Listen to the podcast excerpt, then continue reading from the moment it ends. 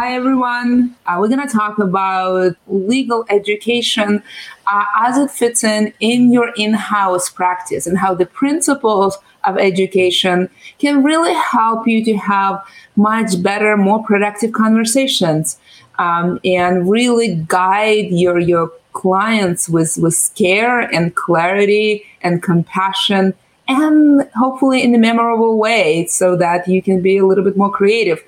Um, I have a perfect guest. She is an in-house lawyer. She will introduce herself momentarily. She also teaches. Uh, and so that's a perfect opportunity if you're curious about teaching and how and why in-house lawyers would teach at a university. That's a good time to ask those questions. As a reminder, um, the guests I have have been nominated by you by the notes to my legal self community members. So if you have nominations or perhaps want to nominate yourself, do that. Uh, definitely get in touch with me. Nominate yourself. It's a completely acceptable, normal way to nominate. And uh, because you have a lot to share, and folks like asking questions and learning from each other. So definitely do that. And without further ado, I will have Beth. Hi, Beth. Introduce yourself. Hi, Olga. So, as you said, my name is Beth Colombo. I am in what is usually sunny Sarasota, Florida, although we're kind of rainy today and we're spoiled. So, that's a bummer. Um, and as you said, I, I am an in house counsel and a professor of business law. So, I'm just very excited to be here and talk to your audience. Fantastic. And where, where are you today and what is your specialty? Uh, today, I am uh, in-house counsel for a uh, pricing software company. Uh, it's a great company, and I love being in that software as a service industry. And uh, my specialty, I am uh, somewhat of a generalist, but my specialty is absolutely, and I think you feel me on this, Olga, is absolutely contracts and contracts negotiation. Okay, I'll hold myself and try not to derail the conversation into contracts because everyone knows where my passion lies. So let's let's yeah. move forward. I love that about you, Olga. good, very good. Um, you know, before you got to where you are, being a sort of journalist at a SaaS company, what was the road? Because folks are usually very interested to know kind of how you came to where you are. What were the steps along the way? Yeah, so I'm going to go back to undergrad, but I promise I'll keep this shorter than that sounds because I'm out of undergrad for a long time. But the reason undergrad is important is my bachelor's is actually in film, television, and theater. And so you can imagine the journey from that to where I am today. Um, so I was in my senior year of college going, wow, I love theater, I love television, but I don't think I can handle the instability of that world. What else do I love? I have a passion for law. So I went to law school school, I thought this is an, an education in how wrong we often are, even about ourselves. Because in law school, I went, oh, I'll love litigation because I did theater. I don't know why I thought they had something to do with each other. I love litigation. I worked for a litigation firm during and after law school. I hated litigation. And so I said, oh, okay, well, that was very wrong. Um, there is nothing in common between those two worlds other than we all speak the language. yeah. Yeah, yeah, I was very wrong. Happy to admit it. Um, and then thought, gee, what else? I don't really want to leave law. What else? Maybe I'd like business law. Maybe I'll be wrong again. Maybe I want to work in a company. Um, I was lucky in that a, a large uh, co- corporation gave me an opportunity because you know it's hard to get in-house experience without in-house experience. But they took a chance, and I started very green to in-house. I spent seven years there. It was a technology company, and I then did a stint in, I loved it. I learned that finally I found it. I found the thing I love. Um, I grew, I learned there. And then I did a stint in a cybersecurity company as in-house counsel. And now I'm with this SaaS company and I'm incredibly happy. I feel like the journey has sort of paid off. But all I'll end by saying all along the way, my passions led me and eventually I found the right spot. I love it. I, I think what uh, stood out in your kind of uh, description of your journey is that maybe I'll be wrong again, um, and kind of open mindedness about it. I kind of like that attitude because you know you don't actually know until you try, and being open about being wrong and learning from that and growing from that. I think that's a that's a trait that I see among successful in-house lawyers all the time. So thank you for openly share. Maybe I will be wrong again attitude and how helpful it has been to you on your journey. You mentioned that you teach and you have a passion for education. So help me, con- you know, tell me more about where you're teaching and how how and why and where did this passion for education come from? Great question. Um, so I am currently teaching at uh, Southern New Hampshire University. So that's a remote role, um, which is great. Uh, the desire for education and learning of my passion for education came probably from these like four steps in my journey. So I can start with the first one, which uh, you hit on in your description leading into our chat today, which is really just being a continual learner. I love to learn. I love to teach others. And I love that that's a two way street. We can learn from each other. We can teach each other. So that's a lifelong thing, obviously. Um, the second piece is that I started that role I was talking about where I was seven years, started very green in house, but then had seven years experience by the time I left that company. And in that role, as I grew and got better at my role, I started to be mentored and to mentor others. And I just, it like clicked with me. This is amazing, both being mentored by others and learning from their experience and the way that they think differently from me, and then mentoring others and helping them be better in their role and better in their lives because, oh, wow, now I have something to offer. That's a revelation. And so that was the second piece. And then there's a couple more, but I want to break in case you have anything to add there, Olga. Yeah, no, I, I think you, you, you, I was just curious the, the, education piece and uh, passion for it, how it bridges to in-house practice. Um, yeah. Yeah, that's a, that's a great question. So um, the other two pieces, and I think they matter to the in-house, so I'm going to briefly mention them, is that I got the opportunity to join the board of my all-girls Catholic high school, Immaculate Heart Academy. So I did that, and then I was learning about you know the board and the inner workings of the school, and that all translated, and then obviously Southern New Hampshire University, that has all translated into my uh, in-house career so wonderfully, and that's how I sort of came up with these four C's. I like alliteration, but also also um, those four things the communication counsel creativity compassion those are the things that i constantly see overlap where i go oh i can use the things that i've learned from and utilize in education to be better in my role here at, you know in house so let's maybe you know take them you know you have this four c's that beautifully alliterate as you, as you mentioned. And really you know it, there is a you know as in-house counsel we you know our role as educators is actually pretty significant. And you know yes you also teach but yes we educate all day every day. That's kind of what we do. You know birds flies fish swim we educate. That makes sense. Um, but i really like the structure you created around it and kind of you you think around this in, in a very intentional constructive way. So let's talk about let's start with firstly communication tell me how you conceptualize it in your kind of day-to-day in-house practice what are, what is kind of what is the main components of that yeah, I have a real passion about communication because I think it can make or break interactions. And I think when we've all had miscommunications and then it can lead to, you know, use of resources to fix something or hurt feelings or whatever the case. And it was just a miscommunication. So one of the big, obviously we can talk about communication for hours and we don't have that time. So, um, and I don't call myself a communication expert. So, um, so one of the, the sort of the main thing that I take from my teaching into my in-house role and I'm sure all of the, you know, in-house lawyers listening are like, yes, is clarity. It's so important that we are crystal clear. And I think one of the huge things with that is perception. So in other words,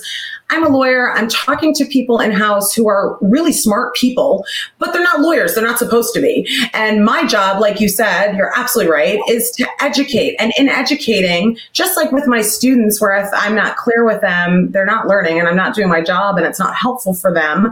I need to be really clear with my internal clients and speak on whatever their level is, where whatever they come to me. It's also like a reading of people, right? Because it's like, does this, are they sort of more adept at these legal concepts? Concepts? Are they less? What do they need from me?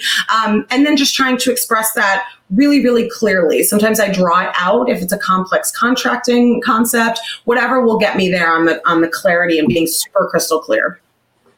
Yeah, yeah. I I I am with you that this uh, meeting people where you are and kind of assessing the situation, trying it be willing to fail, um, see if that really was an impactful conversation, and if not, try again. And you're right. For some people, it's maybe a lot of words. For other people, we draw together. For others, it is them asking me questions. For others, it's me doing analogies. You know, I've done all kinds of things because you really want to be a true partner, and you know, being a partner means means you meet people where they are and you speak their language. Yes. And you know, sometimes language varies across people. Sometimes it varies across disciplines. Um, there are sort of cultural divides. There's all kinds of reasons why something could be miscommunicated and and there is a cost to that. Uh, if anything, frustration, and it's really hard to repair that. Um, you have a you know a second C, and the second C is that of counsel. How do you go to to that? How do you structure that counseling conversation forward? I think a really important piece of the counseling piece is delivery. And so I think we've all been, it's even as simple as like, think about when you're at a restaurant and if, and I was a server, so I feel like I can speak on this. When the server, you order something you're like dying to have, you're so excited, some kind of, you know, delicious dish. And, and, you know, there's a big difference if your server goes, yeah, we don't have that versus oh, I'm so sorry. We're, we ran out of that today. And you're like, oh, okay. Like everybody's human. I'm not going to, you know, be a crazy person because you ran out of a dish. I get it. Um, but it's the same thing in, you know, education, obviously, and then our in-house role. So I really think of the counseling piece as what it is. We're truly counseling. And part of that is how important the delivery is. So I've never, I hope in my career, tr- made the other person, you know, feel, feel like I thought they were just like, why are you asking me this question? Because because I'm sure that I've asked a lot of questions of other experts that, you know, I sounded really stupid, but they weren't. I needed to know the answer. So a lot of it is that delivery. And I think delivery, delivery has so many components to it because part of it is the clarity we already talked about. And then part of it is just like your tone and your demeanor. And one example, and I'm going to tell on myself because this was bad behavior on my part. I used to, when I was working at my, the role I was in for seven years, I was really busy. We ran lean I would be working. I'd have so many things to do. You know, everybody that understands me, you know, our jobs are busy, right? And so somebody would come by my office and I would be listening to them, but I'd be like sometimes doing something and also listening and doing something at my screen and listening. And I, I started to go like, that's like one that's kind of rude. Like everybody knows, you know, we're busy, but it's kind of rude.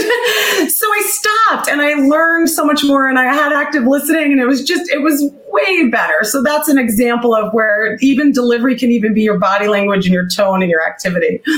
Yeah, yeah. I find that you know if I'm very open, I, I did that too, and then I was like, that's that's not what good partners do, mm-hmm. and I want to be a good partner. So I shifted to to being, hey, I only have two minutes, but the two minutes I'll give you will be my full attention. You will mm-hmm. get my eyes and my ears and my body language, and I'll be fully present for that two minutes, but I only have two.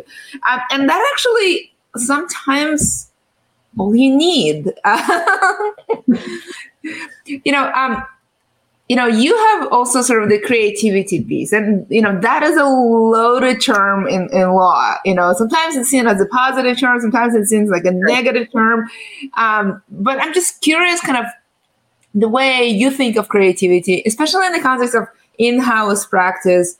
What does it mean creative, and how how creative can you be? Yeah, and great point. Let me be clear. We should always be ethical. Don't be creative, you know?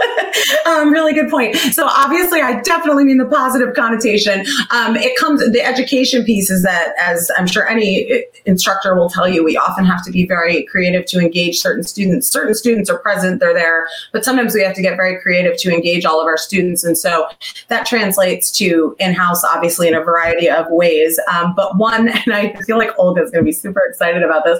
But one example of to be clear, I'm very excitable. And Everyone knows about me, especially when I talk about two in-house lawyers about their in-house practice. So that's not a very high bar. I'm just excitable. Darn it. about that. I thought I had you.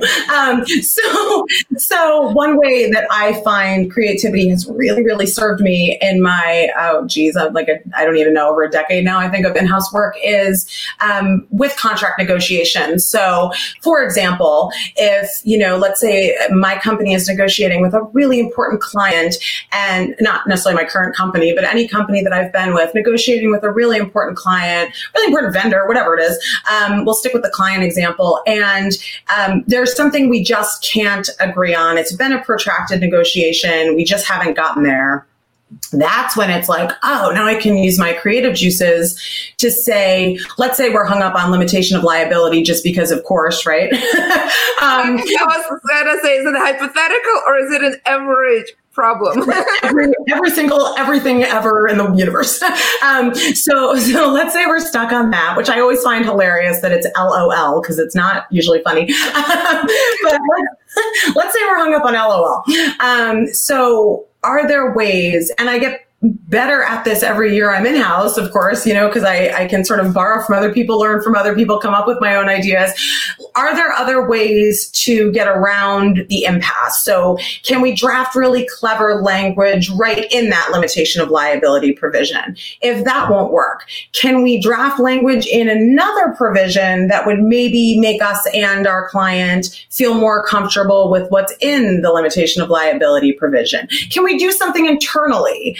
Can the client do something internally? Can someone do something internally to make make it more palatable for everyone? So, you know, I feel like there's a misconception that contracts are dry and boring, but I'm a nerdy contract person who loves them. And also, there is creativity there. If you're doing your job really well, you can, in fact, use your creative juices and come to better solutions than if you're just kind of saying, no, we can't agree, or yes, it's fine, go ahead, whatever.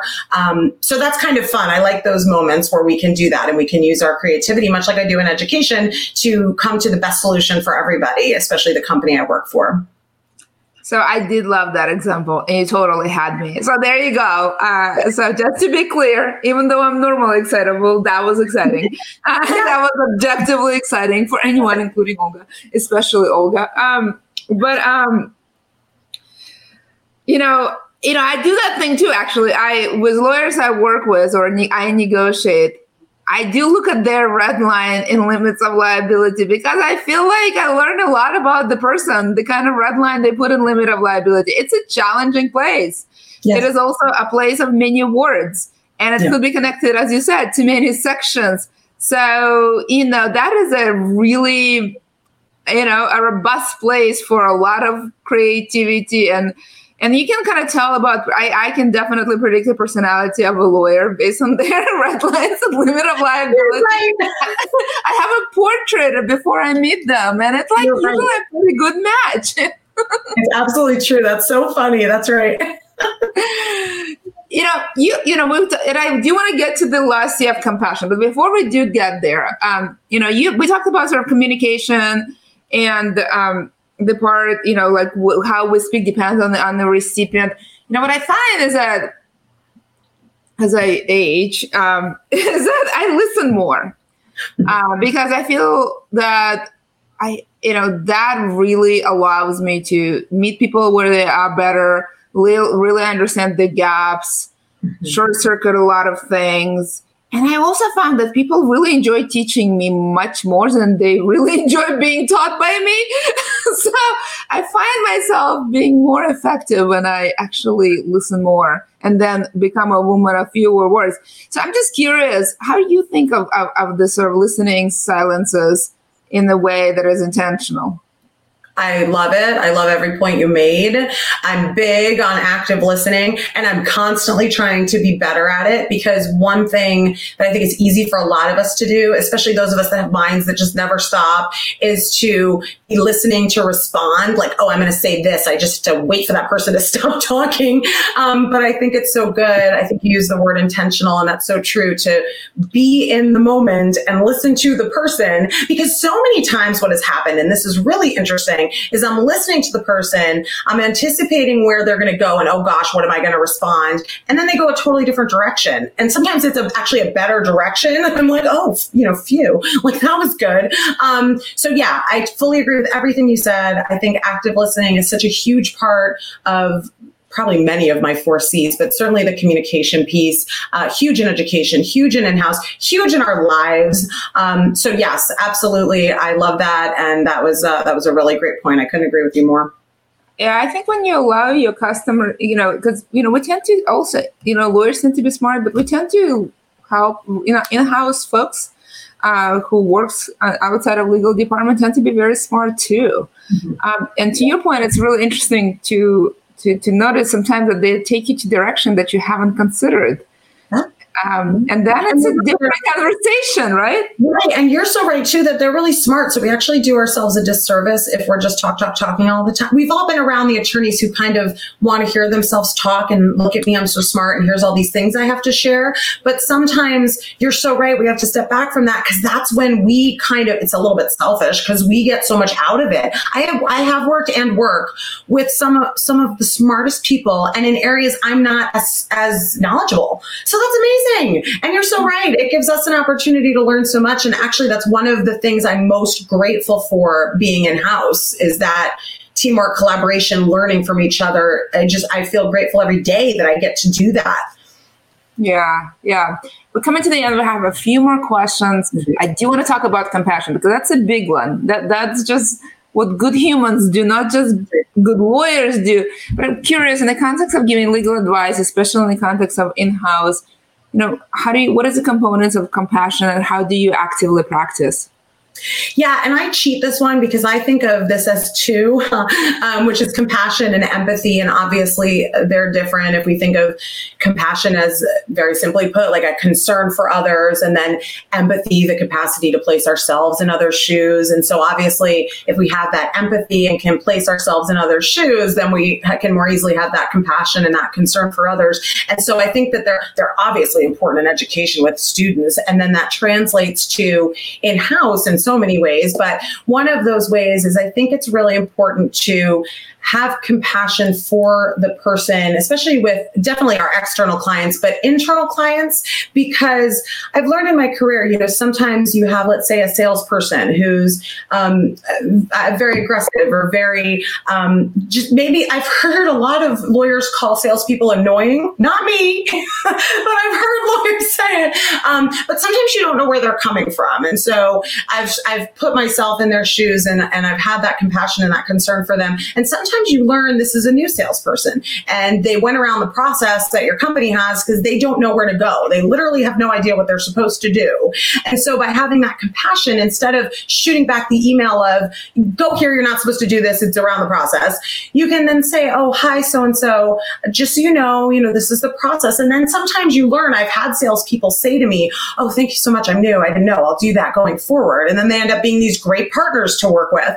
Um, so I think it's a really good way to build your network and to build it in a way that's human because you're not always focused on like me and I'm busy and, and they're doing it wrong. And, and obviously they have bad motives for doing it wrong. You know, if people have bad motives, that'll come to light. We'll all figure that out and deal with it. But I think it's better to approach it and just like I do with my students from a, a place of compassion and, and concern for them and then go from there. And, and you'll see, you know, sometimes that's led to really fruitful, meaningful relationships in business and in life life.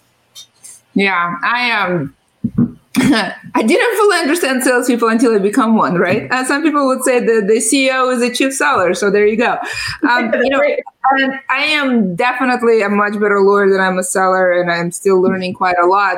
And and you know, I find a couple of things is that one is that uh, people who succeed in sales and people who succeed in law tend to have different intelligences, um, mm-hmm. and they they are actually just different people. Um, and they're just trying to collaborate and work together and sometimes they do it better than others so i think it's just it's, it's very important to to kind of appreciate that see that difference and appreciate that difference but also understand that you know internally often the the incentives uh, uh, for a lawyer, you know, who has usually has a pretty, pretty large base, versus mm-hmm. um, incentives for a sales professional who usually has a very large variable um, is very different. So, and hence you see different behaviors. I think appreciating those differences for what they are and seeing them and being intentional and being empathetic, you know, because there is, you know, a really good chance that a salesperson who's not doing his job will not get the comp that they're counting on to feed their children, and um, and they may not have the job for very long. And and and, and so understanding that empathy, uh, understanding that, and being empathetic and compassionate around it, I, I found that for me to be a journey, and I truly did not get it until I kind of got into um, a, a sales role. Um, but it is, uh, you know, you definitely see the legal and sales have this let's just call symbiotic relationship because I don't want to use a judgy term. Um, it is definitely there. Um, I love you uh, four C's, and I, you know, many of them have kind of robust components there. Um, and we're coming to the end, so I do want to kind of ask for a question around how how actively do you look for windows of opportunity to you know use your education skills? You know how how routine are they and, and, and how, what is the perfect opportunity to educate that's a great question because I think a lot of us think of it as, you know, formal learning groups in corporations, which that's true, and those people are amazing, um, or training large groups. And that can be great if you're a dynamic trainer and you're able to do that in your organization. But I am always keeping my eyes open for opportunities, those like one off opportunities, because they come around so frequently. Where, and just like I can be educated frequently by my colleagues, I have opportunities to educate them. It can be something as simple as a new employee who doesn't know something and that empathy kicks in. I go, Oh, I've been there. That's the worst feeling. Hey, let me tell you how to, it could be like you, we use Concur for expenses. I mean, it could be the easiest thing, or it could be an opportunity to go through a really complex limitation of liability structure. And here's how it works. And this is what it means. And this is what it means to your bottom line. Because I think speaking to the business folks, it, how it affects them in a business way is very helpful. So I constantly look for opportunities and I get the most satisfaction both as a learner and an educator out of those one offs where somebody needs to educate me, I need to educate them, just everyday stuff going on. You take the time to do it and you're both better people and professionals for it. Yeah, I, I love it. I, I, love how you mentioned the sort of the formal and informal and and and sort of you know important moments and transitions. Um, those are great opportunities. Beth, um, I well, I, I love the way you think that maybe I'll fail attitude. I think that's a great attitude. I also love your framework of, of four C's and the importance of sort of using educator mindset in your communication in house. Uh, so thank you so much for this conversation. I've learned so much about, uh, uh, from you and about you. Um, what is one thing you want folks who listen to this uh, this LinkedIn Live to this podcast to take away? If they take nothing else, what is the one thing that you would like them to know and intentionally apply in their daily in-house lives?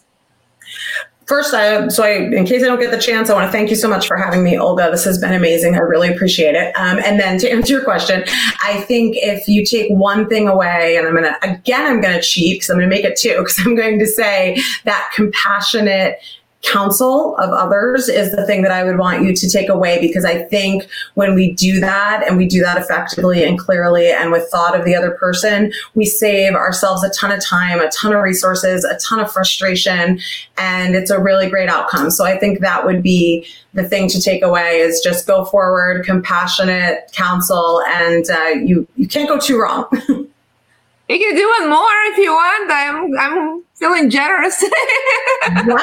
wow, that's crazy. Um, I think you know what I would actually say the last thing because um, I thought I wanted to teach on the side for a while as an adjunct in addition to my full-time role. And I didn't kind of know, you know, can I get in? It's hard to get into education is what I always heard. And who knows? And will I like it? And I don't know. And I, I, you know, Southern New Hampshire University gave me this opportunity. Very thankful to them. Um, got in. They did very good training of us, which is probably a good sign given they're an educational institution.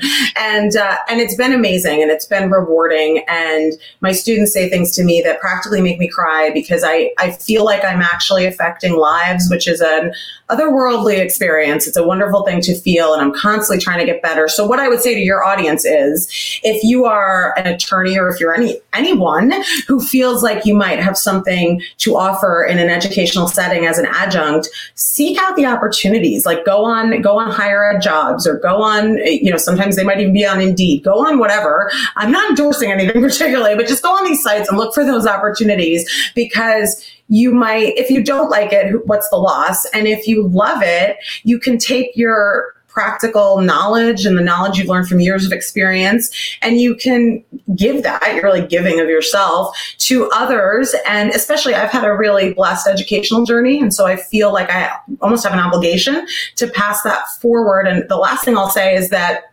SNHU students are, many of them are, are military. Many of them are working professionals. Their moms, their dads, their brothers, their sisters, their children. They're, you know, they have these robust lives. And so some of them are coming back to school after years away. And so for me to take my sort of blessed traditional educational journey and give that to people who are really excited to learn and to be present is such a gift. So if you're even thinking about it, try it. Like apply for the roles try it because you might find a sort of very meaningful purpose in that.